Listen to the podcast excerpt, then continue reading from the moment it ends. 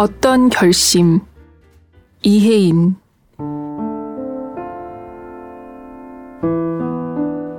마음이 많이 아플 때 꼭 하루씩만 살기로 했다. 몸이 많이 아플 때 꼭 한순간씩만 살기로 했다. 고마운 것만 기억하고 사랑한 일만 떠올리며 어떤 경우에도 남의 탓을 안 하기로 했다. 고요히 나 자신만 들여다보기로 했다. 내게 주어진 하루만이 전 생애라고 생각하니 저만 치서 행복이 웃으며 걸어왔다.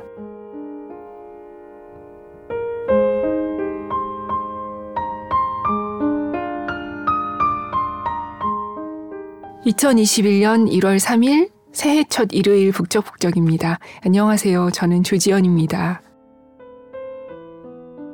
오늘은 이혜인 수녀님의 어떤 결심이라는 시로 문을 열었어요. 수녀님의 많은 시 중에 어떤 시로 시작할까 고르다가 제가 출구 없는 터널 안에서 그래 오늘 하루를 살아보자. 이 순간만 살아보자. 하고 버텨나갈 수 있는 힘을 얻었던 어떤 결심을 읽어드렸습니다. 오늘 이혜인 수녀님 책을 소개할 거거든요. 최근 나온 신간 이혜인의 말이에요. 어, 2021년 새해 북적북적의 첫 책인 만큼 의미가 큰 책을 소개하고 싶었는데요. 마침 지난 연말에 책을 읽고 굉장히 새 마음을 얻은 느낌이었어요. 북적 청취자분들도 같이 읽으셨으면 해서 오늘 소개하려고요. 낭독을 허락해주신 출판사 마음산책에 감사드립니다. 이혜인 수녀님은 모르는 분들은 없으시죠. 1976년 첫 시집 민들레 영토를 시작으로 내 혼에 불을 놓아 오늘은 내가 반달로 떠도 시간의 얼굴. 서로 사랑하면 언제라도 봄. 다른 옷은 입을 수가 없네. 작은 위로. 꽃은 흩어지고 그리움은 모이고 작은 기쁨. 희망은 깨어있네. 작은 기도. 동시집 엄마와 분꽃 등을 펴냈고요. 지난 2013년에는 그간의 작품 상당수를 묶은 이혜인 시 전집이 두 권으로 출간되기도 했습니다. 또 꽃삽, 기쁨이 열리는 창을 비롯해 산문집도 여러 권 내셨죠. 수녀님은 1945년생이세요. 우리 나이로 올해 77이 되셨네요. 20살도 되기 전인 1964년 올리베타노 성 베네딕토 수녀회에 입회해서 지금까지 이제 새해니까 57년째 수도 생활을 해오고 계십니다. 당신의 표현대로 위로천사, 국민 이모로 오랜 시간 든든하게 우리 곁을 지켜주고 계시죠. 이번 책 이혜인의 말은 마음 산책의 말 시리즈가 대부분 그렇듯이 인터뷰예요.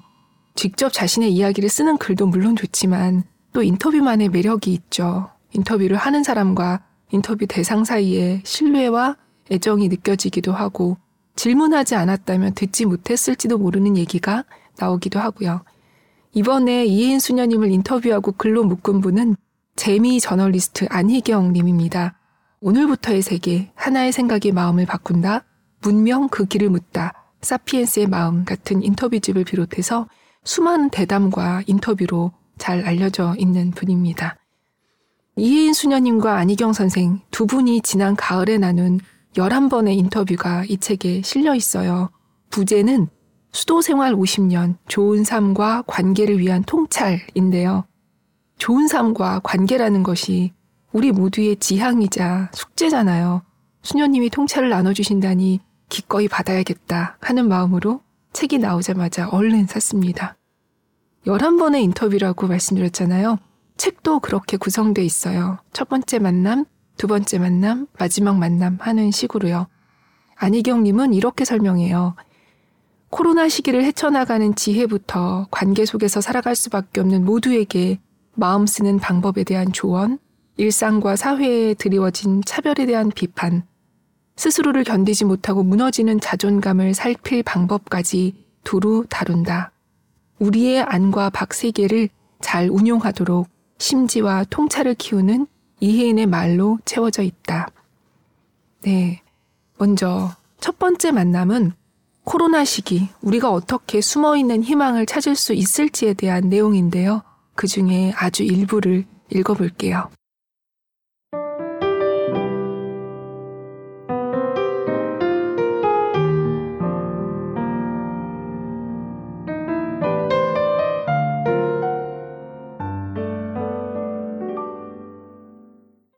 그런데 기억의 천재라고 하는 저도 예전 같지 않죠. 사람 이름도 빨리빨리 생각 안 나고 약국에 가면 75세라고 쓰인 약봉지를 주는데 받을 때마다 낯섭니다.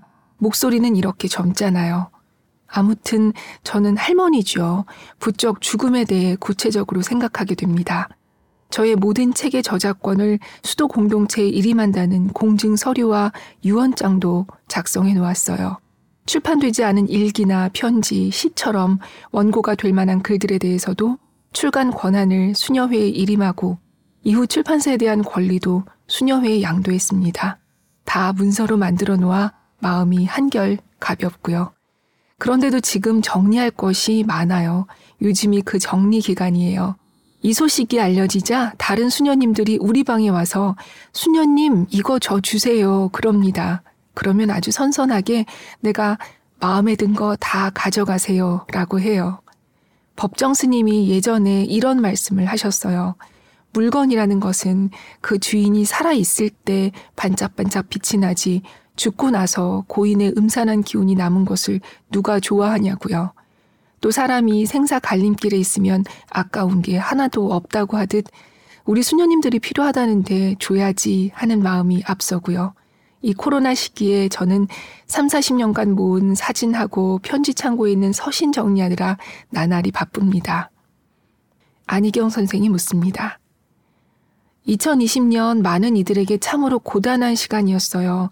이 울적한 시기를 보내는 이들에게 수녀님은 어떤 조언을 전하고 싶으신가요? 수녀님이 대답합니다. 숨어 있는 희망을 찾아야 할 것 같아요. 우리 수녀들은 항상 주위에 감사가 더 깊어지고 사랑도 애틋해지고 기도도 간절해지는 내일을 사세요라고 얘기해 왔습니다. 저도 강의할 때마다 우리가 당연히 누리는 것들에 새롭게 감사하고 새롭게 감탄하는 그래서 당연하지 않은 듯 사는 것이 행복이다라고 말하곤 했지요. 정말 실습해야 할 때가 바로 지금인 것 같습니다. 우리는 지금 전부 코로나 수련생입니다. 당연한 것을 못하고 있죠. 외출, 면담, 등교, 사람 만나고 차 마시는 것. 제일 많이 듣는 단어는 거리두기, 방역, 감염 같은 부정적인 말들이잖아요. 요즘 방구석이라는 단어가 자꾸 등장합니다. 방구석 전시회, 방구석 콘서트, 방구석 간담회. 문득 파스칼의 말이 뇌리를 스쳤어요. 현대인의 비극은 어쩌면 그들이 골방의 영성을 잃어버린 데서 왔을 것이다. 코로나가 오기 전에 우리는 다들 집 밖으로 나돌았습니다. 자기를 들여다볼 겨를이 없었죠. 저는 수도자만이라도 골방의 영성을 좇는 사람들이어야 한다는 아쉬움이 있었는데요. 지금 자의반 타의반으로 방구석에 있는 이 시기를 골방의 영성을 찾는 하나의 과정으로 긍정하면 좀 더 성숙해질 것 같습니다. 안희경 님이 묻습니다. 방구석 영성이라 하면 비록 공간은 좁은 곳에 한정돼 있지만 마음으로 탐험하여 닿을 수 있는 영역은 무한대라 여깁니다. 방구석에서 건진 지혜를 나눠주시겠어요? 수녀님이 대답합니다. 이런 곤란하고 어려운 일을 역이용해서 축복으로 만드는 노력을 해야 하는데 어떻게 하면 되지? 이런 생각을 해야 할 것 같아요. 저도 올해는 외부 강의를 못 갔고 9월 8일이 어머니 기일이라서 뮤지에 가고 싶었지만 거기도 못 갔어요. 기차표를 끊었다가 수도원 원장님이 가지 말라 하셔서 순종이 아니 취소했죠. 내 뜻대로 못하는 일이 많구나 하는 마음이 들기도 했지만 원망하고 불평하는 시간에 내가 이 안에 있으면서 할 수 있는 기쁨을 찾자 마음먹었습니다. 여기 수녀원에만 수녀님들이 130명 정도 삽니다. 매일 기억해야 할 일들이 벌어져요. 그분들의 어머니나 아버지가 돌아가셨다든가, 형제가 위독하다든가, 아니면 생일, 영명 축일이 오죠. 제 나름대로 그분들에게 어떻게 사랑을 표현할까 연구했습니다. 나름 삶이 바빠지고 탄력이 생기더군요. 나를 벗어나서 상대를 기쁘게 할 거리를 찾으면 그 파장이 또한 엄청나게 번져요. 다른 수녀님들이 나름 유명 인사 수녀님이 손수 쓴 편지를 머리맡에 놓고 갔다며 그 순간을 특별하게 느낍니다. 그래서 코로나가 우리에게 준 선물은 진짜 안으로 나를 들여다보고 이웃을 자세히 보게 한 것이라고 여깁니다. 김수환 추기경님께서 항상 그러셨어요. 모든 이의 모든 것이 되라고요. 라틴어로 옴니부스 옴니아라고 하는데요. 추기경님이 신부가 될 때 주교님이 강조한 말씀이라고 합니다. 너희와 모든 일을 위하여 모든 것을 주라 라는 뜻으로 풀 수 있겠죠. 추기경님은 이 말씀을 삶의 지향으로 품고 그렇게 사셨어요. 살아보면 모든 이의 모든 것이 되기란 어려워요. 제게는 불가능하게 느껴지기도 합니다. 그러니 죽을 때까지 노력해야죠. 수도자가 된다는 서원은 한 사람의 누구가 아니라 모든 이의 모든 것이 되고 싶다는 선택이에요. 해인글방의 역할에 편지 사역이 포함되는데요. 저는 편지 한 통을 쓸 때도 잘나고 부자인 사람들보다 재소자, 장애인, 어린이들, 이렇게 약자부터 순서를 정해 쓰려고 합니다. 생활 안에서도 순위를 정해 노력해야 내가 하는 모든 게 모든 이에게 조금이라도 다가갈 수 있다고 여깁니다. 힘들고 성가시게 할 수 있는 사람이라도 내가 그 안에서 예수님의 모습을 보고 먼저 다가갈 때 모든 이의 모든 것이 되는데 가까워진다고 봅니다. 바로 최우선으로 약한 사람을 선택하는 사랑입니다.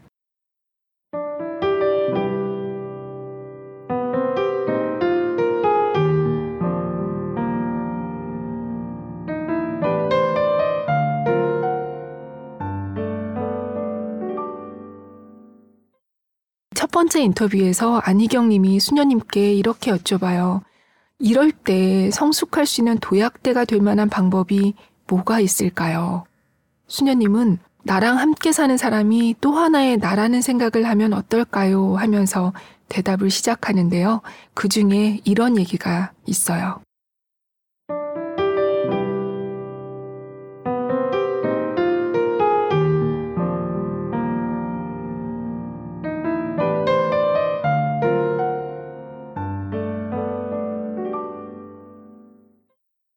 그러려면 자기 정신이 튼튼해야 되니까 인류사의 길이 남은 정신이 훌륭한 사람들 중에 한 명을 멘토 삼아 그의 삶을 담고자 노력해야지요. 그래야 이 와중에도 빛이 나지 않을까요? 저도 요즘 더 열심히 책을 읽고 이태석 신부님이나 장기려 박사님에 대해 자주 생각합니다. 그분들은 어떻게 그렇게 살았을까? 결국 인류사에 남는 것은 그런 정신이겠다 싶어요. 우리가 코로나 시기에 이기적인 예민함에서 이타적인 예민함으로 건너가는 그런 사랑을 해야겠구나 하고 배웁니다. 나를 향하는 사랑은 노력하지 않아도 되지만 다른 사람을 향하는 사랑은 연습이 필요하니까요. 우리가 코로나 수도원에 있는 수련생이라고 생각하면서 덕을 쌓고 너무 멋있어지려고도 하지 말고 순간순간을 감사하며 오늘밖에 없는 것처럼 살다 보면 그래도 기본은 되지 않을까요?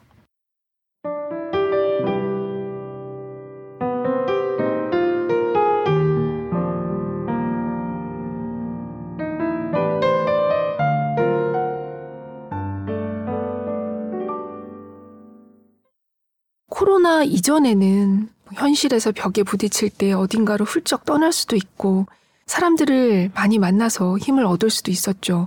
그게 다 힘들어진 지금 우리가 기다렸던 얘기들이 이 첫 번째 인터뷰에 실려 있어요. 인터뷰 하나당 책으로는 20쪽이 넘는데요. 그래서 어차피 오늘 전체를 다 읽어드리지 못할 바에야 말씀을 조금씩 뽑아서 소개하자 해서 오늘은 책의 구석구석에서 조금씩 소개하려고 해요. 읽는 사람에 따라 다 와닿는 부분이 다를 수 있을 텐데요. 오늘 읽어드리는 부분은 그저 저에게 필요했던 부분, 그 중에서도 일부일 뿐 이 책에 실린 수녀님 말씀의 깊은 지혜를 다 전할 수는 없습니다. 새해 첫 책으로 뭘 읽을까 하셨던 분들에게 이거 한번 읽어보세요 하는 뜻으로 소개하는 거니까요. 이어서 두 번째 인터뷰는 수도자의 고독에 대한 얘기예요. 수도자의 고독은 우리 일반인들의 외로움과는 다른 거잖아요. 거기에 대한 얘기를 들을 수 있고요. 또 떠나는 것, 죽음에 대한 말씀도 하세요. 그 중에서 조금 읽어볼게요.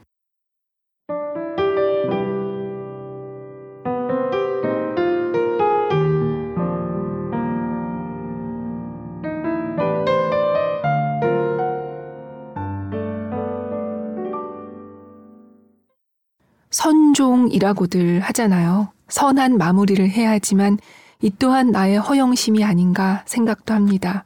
하지만 정말 해야 할 것은 이런 거죠. 갈 때 대범하게 소풍 가듯이 갈 수 있도록 평소의 삶을 기쁘고 명랑하게 사는 겁니다. 갑자기 되는 것은 아니니까요. 매일 자기 전에 내일 아침에 일어날 수 있을까 구체적으로 생각합니다. 요즘 저의 묵상거리예요.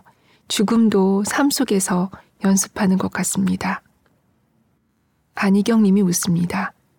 수녀님께는 죽음의 고비가 언제였나요? 수녀님이 대답해요.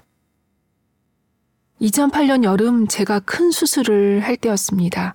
항암 치료가 얼마나 힘든지를 경험자들이 얘기해 줬어요. 제 상태가 심각하기도 했고요. 그래서 부고장 돌릴 명단도 작성하며 죽음 준비를 했습니다. 방정리도 해야 하니까 병원과 수녀원에 열흘만 달라고 청했고요. 그런데 2016년엔가 제가 정말 죽었다는 소문이 나고 애틀랜타 한인 언론에 저에 대한 추모 기사와 추도사가 났어요. 제가 죽으면 사람들이 이렇게 얘기하겠구나 예행 연습을 한 셈이 됐습니다. 그런 멋진 추모글에 맞게 살아야지 하는 다짐도 했어요. 안희경 님이 묻습니다. 삶이란 뭘까요? 죽음을 묵상하면 실제 죽을 고비를 넘기고 났을 때 다가온 삶이 더 생생한가요? 수녀님이 대답합니다. 수술하고 회복실에 있으면 신세계에 온 것처럼 느껴져요. 눈부신 햇빛과 바람 한 점, 공기마저 새롭습니다. 병실에서 마당 한 번 못 밟아볼 때는 내 발로 꽃밭을 거닐어 봤으면 좋겠다는 소망을 가지죠. 그런데 막상 거닐게 되면 시들해집니다. 회복실에서 모든 것을 감탄하며 바라보듯이 살면 좋은데 금방 타성해졌습니다. 그러니 노력해야 해요. 아프다 보면 자기 연민의 객관성을 잃어버려 내가 중심인 것처럼 굴기가 쉬워요. 모두를 사랑하겠다고 수도원에 와서 저렇게 자기밖에 몰라. 이런 비난을 듣는 인간상이 되죠. 그래서 제가 하나 터득한 진리는 일부러 명랑하게 살지 않으면 남한테 부담을 준다는 겁니다.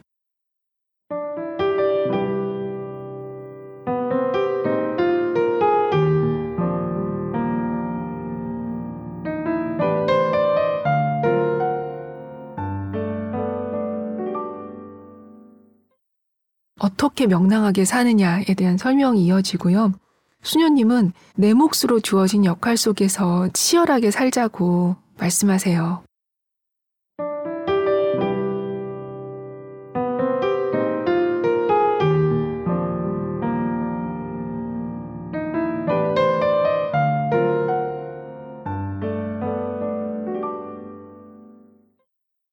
꽃이 다르게 피듯 몫이 다 다르잖아요.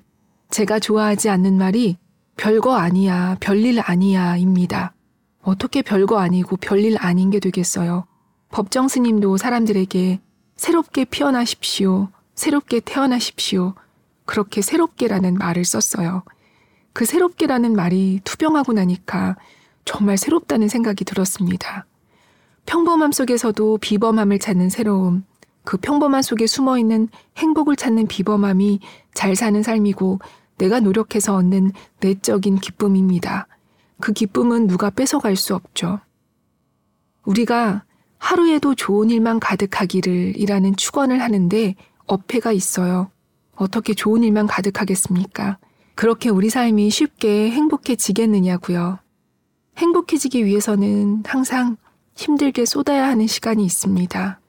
내가 몸이 아플 때 흘린 눈물과 마음이 아플 때 흘린 눈물이 어느새 사이좋게 친구가 되었네 라고 쓴 저의 시구가 있어요. 몸이 아프면 나를 보살피고 마음이 아프면 나를 겸손으로 길들이고 그래서 두 개가 필요하다고 되새깁니다.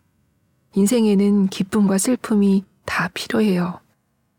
안희경 님이 묻습니다. 그래도 어려움은 좀 피해가고 싶은데요. 어려움도 축복인가요?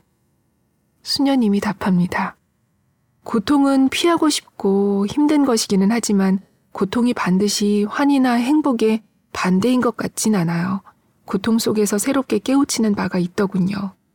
제가 투병하면서 이를 고통의 학교라고 표현했습니다. 이 학교에서 실습을 잘하면 한 단계 성숙한 나를 만나게 되니까요.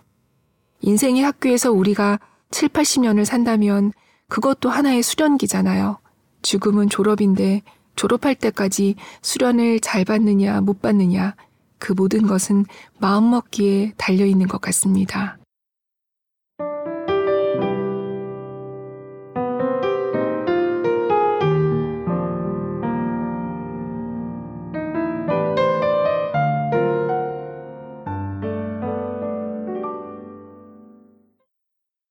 이런 말씀을 들으면 혹 수녀님이니까 수도자이시니까 이렇게 생각하실 수 있는 것 아닐까 하는 의문이 드는 분도 계실 거예요.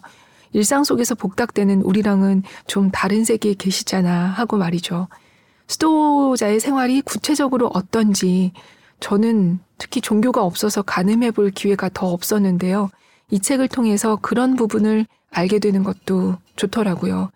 세 번째 인터뷰, 공동체 안에서의 존중, 사람과 사회를 대하는 태도 중에서 일부를 읽어볼게요.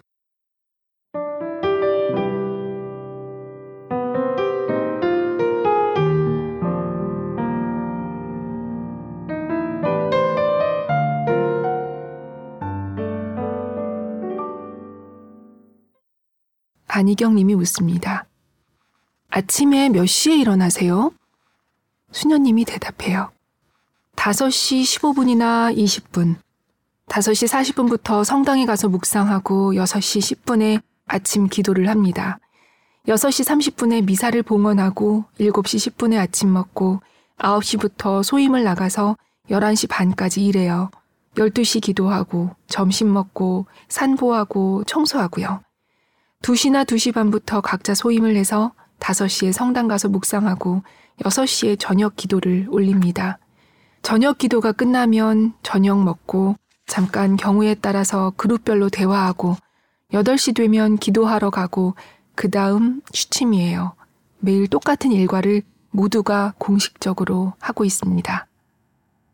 안희경님이 웃습니다. 이 일정이 수녀원에서 말하는 날 질서죠. 수녀님이 답합니다. 그렇죠. 주일에는 1시간 정도 늦게 일어나요. 하지만 수련 중인 자매들은 좀 더 엄격하게 일찍 잠자리에 듭니다. 우리 같은 원로들은 자기가 알아서 늦게 잘 수 있는 여유를 조금 누려요.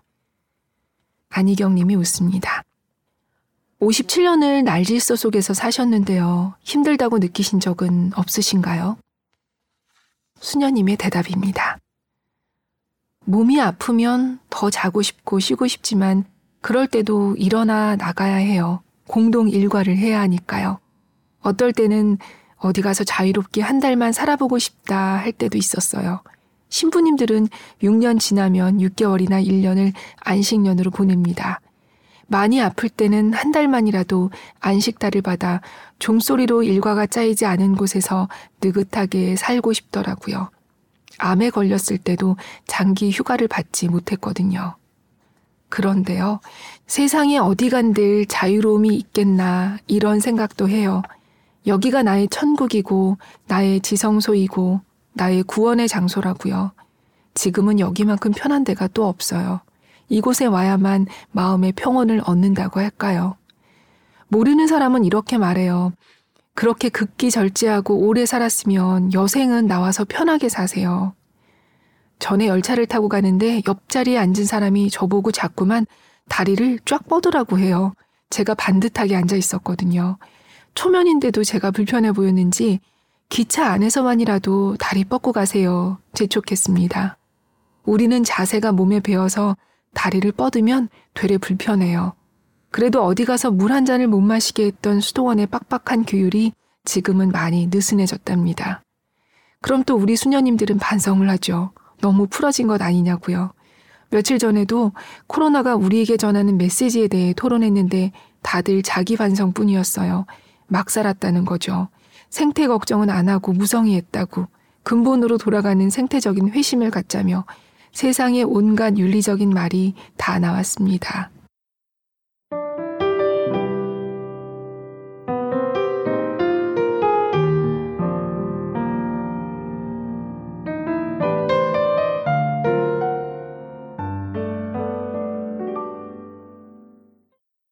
네, 예, 수도원 생활이 책 전반에 걸쳐 많이 나와요. 그리고 이 수녀님이 어떻게 수도자의 길에 들어서게 됐는지 처음 입회에서 수련기 때 일화들 그 뒤에 작품 발표하면서 이런 개인 활동을 좋게 보는 분들도 있었겠지만 곱지 않은 시선도 있었을 테잖아요. 그런 걸 슬기롭게 잘 넘겨오신 얘기들, 또 공동체 생활 속에서 얻은 깨달음, 지키고 계신 신념 같은 것도 들어볼 수 있는 기회입니다. 일상에서 닦는 도라는 표현도 나오는데요. 여섯 번째 인터뷰 중에서 음, 이 부분 잠깐 들어보세요.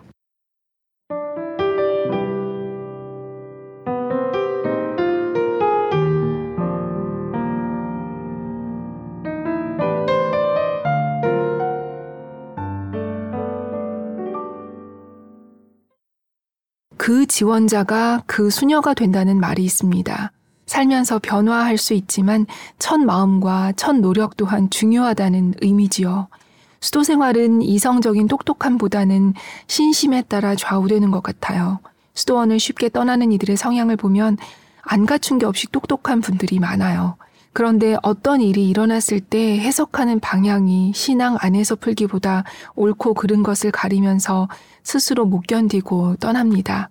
지식의 문제가 아니죠. 맹자에 나오는 항심, 바로 그 견디는 마음이 무기겠다 싶어요.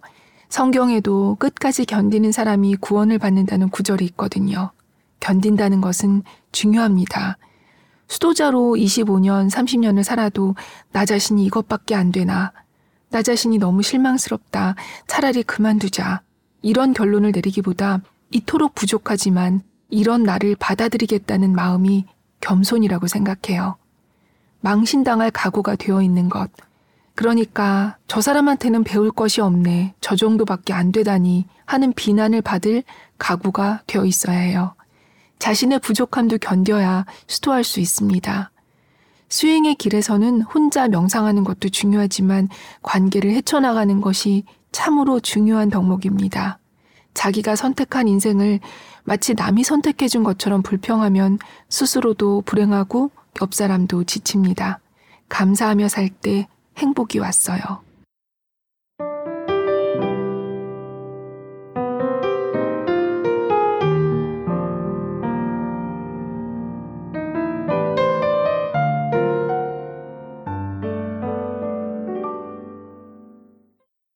자신의 부족함을 견디는 것, 또 나아지는 과정을 견디는 것에 대한 내용이 책에 자주 나옵니다. 그리고 수녀님들이 사회 문제를 대하는 태도에 대해 말씀하신 부분도 여러분과 같이 읽고 싶었어요.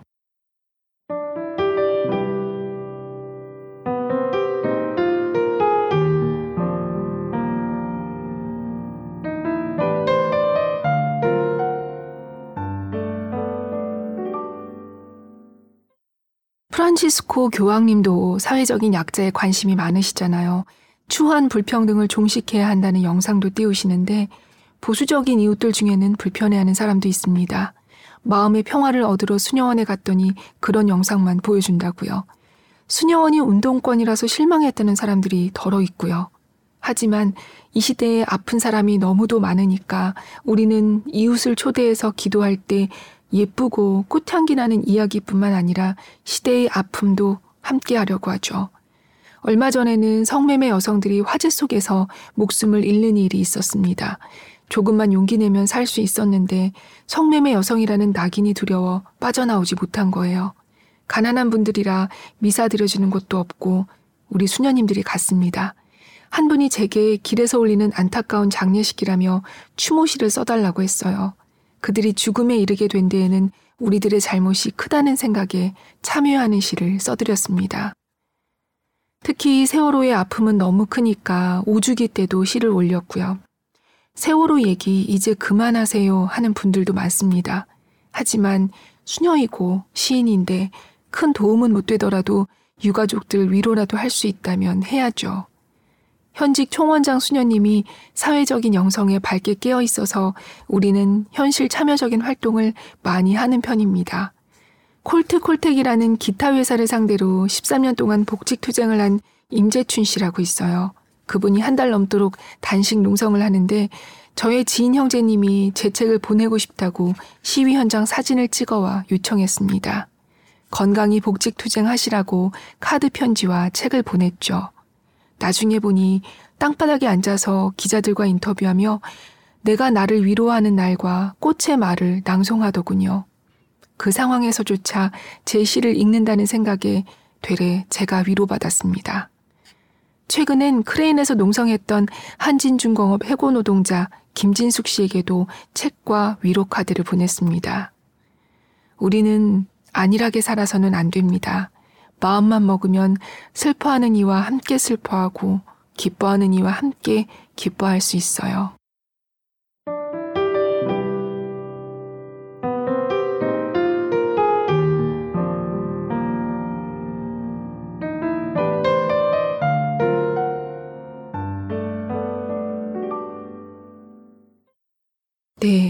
안일하게 살 수 없습니다. 라고 하셨는데요. 우리 삶이 덜 이기적이 되는 방법에 대한 고민이 책 전체에 많이 깔려 있어요. 이혜인 수녀님은 오랫동안 교도소에 가서 재소자들을 만나고 또 편지를 주고받고 계시는데요. 그에 얽힌 일화들, 또 모두가 순한 영혼이 되었으면 하고 기도해 주시는 마음도 이번 기회에 읽을 수 있었습니다. 인터뷰 후반부 열 번째 만남에서 안희경 님이 이렇게 말해요. 정말 맞아 맞아 하면서 읽었어요. 독자들의 생각이 아마 다 같을 것 같아요. 수녀님의 일상이 수녀님의 글과 같다는 점을 거듭 느낍니다. 말은 누구나 잘하죠. 글도 재주로 잘 쓰기도 하고 순간의 진심이 담기며 뭉클한 글들이 나오고요. 그런데 그 순간만이 아니라 일상에서도 말과 글이 일치한 행보를 보여주시는 점이 바로 수녀님이 가지신 힘이라고 생각해요. 라고 말해요. 수녀님은 이렇게 답합니다.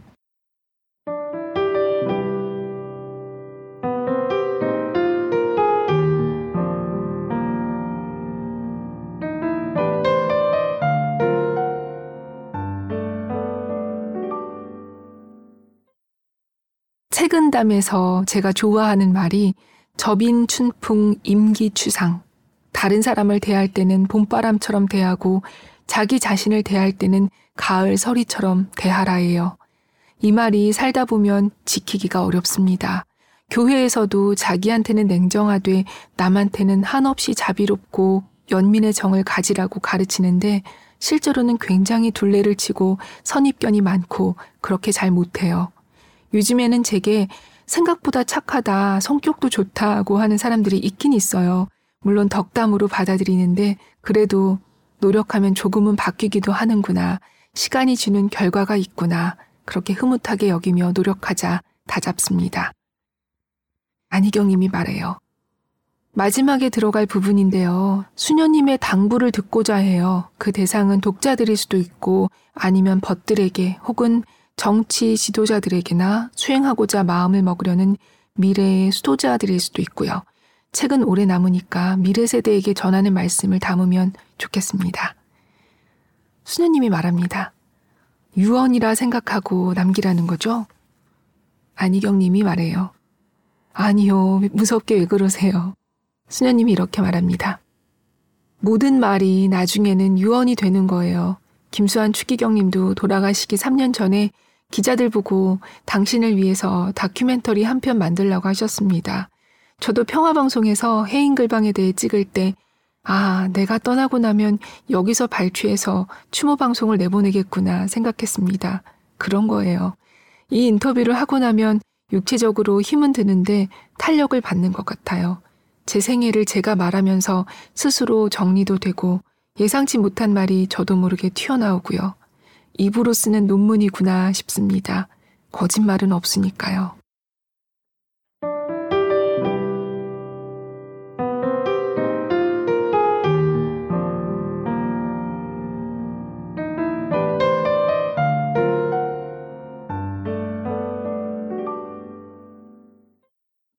네, 방금 유언이라는 표현도 나왔는데요.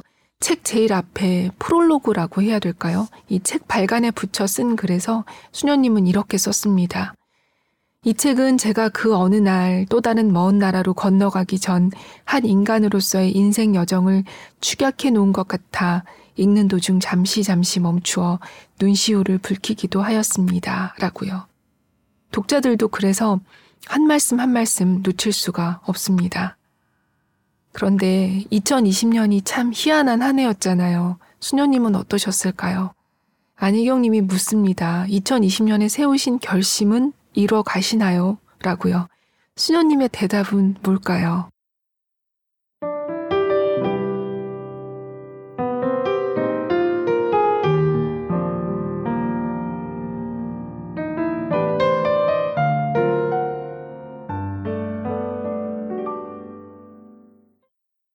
그 결심은 내게 오는 모든 아픔을 다른 사람한테 부담 주지 않고 긍정적으로 수용하겠다입니다. 또 올해 우리 수녀원 공동 모토가 환대예요. 공동체가 환대를 지향하듯 저도 수도원을 찾는 방문객뿐 아니라 이 안으로 들어오는 모든 사물과 자연의 선물까지 환대하겠다 다짐했어요. 방문객 중에는 모르는 사람, 예고 없이 오는 사람, 마음이 아픈 분들이 많은데 그분들을 환대하기 위해 프로그램을 짜서 맞이하겠다는 계획을 세웠습니다. 불교 신자한테는 불교적인 요소를 가미하고 비신자한테는 그분들 정서에 맞게 재미를 넣으며 메뉴를 잘 짜놓는 거지요. 많은 이들을 상대하려면 기운이 없어도 끌어올려서 명랑 터프걸이 돼야 하겠더라고요. 수도자라고 우아해 보이려고 하면 안 돼요. 때론 야단도 칠 수 있도록 단단한 마음을 가져야 합니다. 종종 전화로 억하심정을 토로하며 남에게 해코지하러 간다고 떼쓰는 분들도 있으니까요. 야단 맞고 싶어서 연락하는 분들이 의외로 많아요. 의지할 데가 없으니 저라도 잡아주길 바라는 거죠. 안희경 님이 마지막 질문을 합니다. 우리에게 전하고 싶은 수녀님의 당부를 듣고 싶습니다. 한 번밖에 없는 삶을 긍정하고 살았으면 좋겠습니다. 자칫 자기 존재를 부정하고 평생을 툴툴대다가 삶을 끝낼 수도 있어요. 죽는 순간에 아유, 그러지 말 걸 후회하잖아요. 그러지 않으려면 평소에 감사하는 연습과 사랑하는 연습을 놓치지 말고 시간을 잘 활용하시라고 말씀드리고 싶습니다. 주어진 시간이 오늘뿐이다 여기면 마주하기 싫은 상대라도 내일은 내가 세상에 없을 거라는 생각에 한번 웃는 용기가 올라옵니다. 우리는 인생이라는 연극 속에 사는 한 명의 연습생이기에 그 용기를 반복하여 수련하다 보면 예측 불허한 상황에 놓이더라도 조금은 의연해질 수 있어요.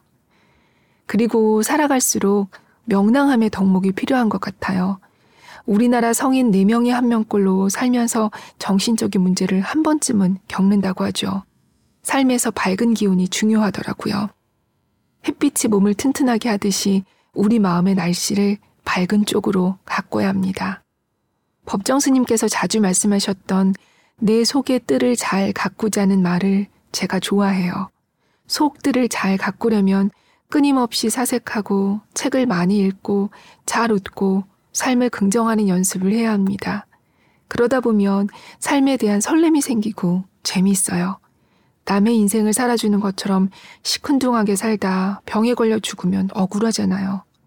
이만하면 감사하게 떠납니다 하고 가는 사람은 잘 없잖아요. 회한에 사무쳐 조금만 더 시간이 있으면 좋겠다고들 하지요. 살아오면서 제일 지옥 같은 순간은 나랑 가까웠던 이와 사이가 안 좋아질 때였습니다. 너무 힘들더라고요. 남에게 걸림돌이 되지 않도록 항상 수련생으로 살아야겠다. 나라는 나무에 꽃이 잘 피어나도록 나를 길들이는 연습을 해야겠다. 생각했습니다. 그래서 나와 함께하는 사람들을 통해서 나를 보며 살겠다고 깨우쳤어요. 인생이라는 무대에서 행복하게 내 역할을 잘하고 내려오면 좋겠다는 바람을 품었습니다. 두 마디로 요약하면 결국 성실함과 인내가 아닐까 싶어요. 진부한 말 같지만 그것만이 우리를 구원하는 길인 것 같습니다. 견딤의 영성, 견딤과 돌봄입니다.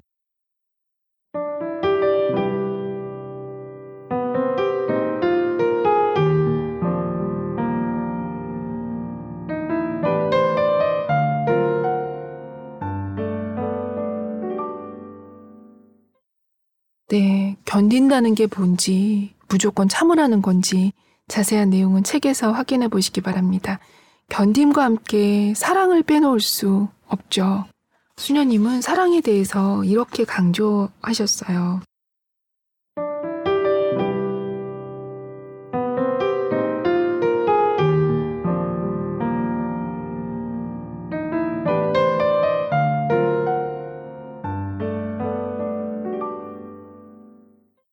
살아보니까 부족한 나를 끌어안고 위로해줘야 잘 살아갈 기회를 갖더라고요. 제가 아플 때 스스로 이렇게 말을 걸었어요. 너무 게을러서 많이 걷지도 않고 앉아만 있어서 미안해. 몸의 소리에 귀 기울이지 못해서 큰 병을 키웠어. 미안해. 지금부터라도 잘할게. 좀 더 퍼지지만 말아줘. 암세포야, 내가 할 일이 있단다. 조금만 더 참아줘. 그렇게 대화하고 나면 이웃을 대하는 제 시선도 따뜻해져요. 안달복달하며 자기 약점을 안 보이려고 안간힘을 쓰는 것, 그것은 올바른 수행 방법이 아닌 것 같아요. 부끄러운 부분이 있으면 죄송합니다 하며 용서를 청하는 용기, 그게 필요해요. 남뿐 아니라 나의 못난 부분이 나아지기까지 지켜보는 견딤의 영성, 그게 이 시대의 표상이 될 것 같습니다.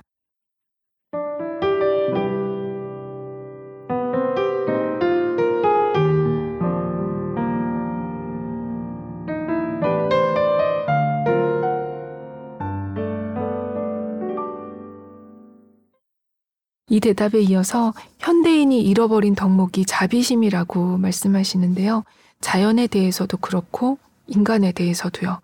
우리는 단지 사랑하려는 노력을 하다가 떠나는 사랑의 순례자입니다. 라는 말씀. 그리고 존재는 죽을 때까지 깨어 있어야 한다는 말을 하고 싶습니다. 라는 말씀이 마음에 오래 남을 것 같습니다. 안희경님은 이 책 이혜인의 말이 독자들의 일상 속에서 평화를 작동시키는 설명서로 자리하길 기원한다 라고 썼어요. 평화를 작동시키는 설명서. 정말로 얼떨떨한 한 해를 보내면서 마음의 평화가 깨졌었는데 이 책을 읽고 어느 정도 평화를 되찾은 느낌이거든요, 저는요. 또 책 속에 들어있는 엽서 같은 편집자의 말 중에 이런 내용이 있었어요. 수녀님의 말씀은 빛나는 통찰로 가득합니다. 거리두기의 시대, 우리 마음의 빈틈을 채우기에 부족함이 없어요. 무엇보다 사랑을 말하기까지의 미움을, 화해를 말하기까지의 불화를, 기쁨을 말하기까지의 결핍을 당신께서 솔직히 드러내기에 속세에 우리 마음을 두드리기에 충분합니다. 이 말보다 이 책을 더 잘 설명하기는 어려울 것 같아요. 수녀님도 인터뷰 마무리에 제 삶과 마음을 솔직하게 열어내는 시간이었습니다. 라고 말씀하셨어요. 감사합니다, 수녀님. 건강하세요. 올해 첫 책으로 이 책을 소개할 수 있어서 원고를 쓰면서도 너무 감사한 마음이었어요. 저는 사실 작년 2020년에 몸이 안 좋아서 휴직을 했거든요. 이 팟캐스트는 그대로 하고 있지만요. 저도 코로나의 영향을 크게 받아서 회복에 큰 차질이 있었어요. 그래서 몸이 낫는 데는 아직 성공하지 못했거든요. 올해 제 목표는 복직입니다. 건강한 복직. 목표를 꼭 이루고 싶어요. 우리 청취자 여러분도 2021년에는 바라는 일 꼭 이루셨으면 합니다. 복 많이 받으시고요. 어, 그리고 벌써 오래전이에요. 북적북적 첫 해였던 것 같은데 2015년에 마지막 북적북적으로 제가 이혜인 수녀님 시 전집을 소개하고 읽어드렸었거든요. SBS 홈페이지 소개글에 링크를 달아놓을게요. 수녀님 시 듣고 싶다 하시면 링크로 들어가 보시기 바랍니다. 네, 날씨가 많이 춥습니다. 새해 첫 휴일 건강하고 평안하게 코로나 조심하면서 보내세요. 저는 수녀님의 새해 첫날의 소망이라는 시를 중간 부분부터 읽어드리면서 오늘 여기서 인사드릴게요. 안녕히 계세요.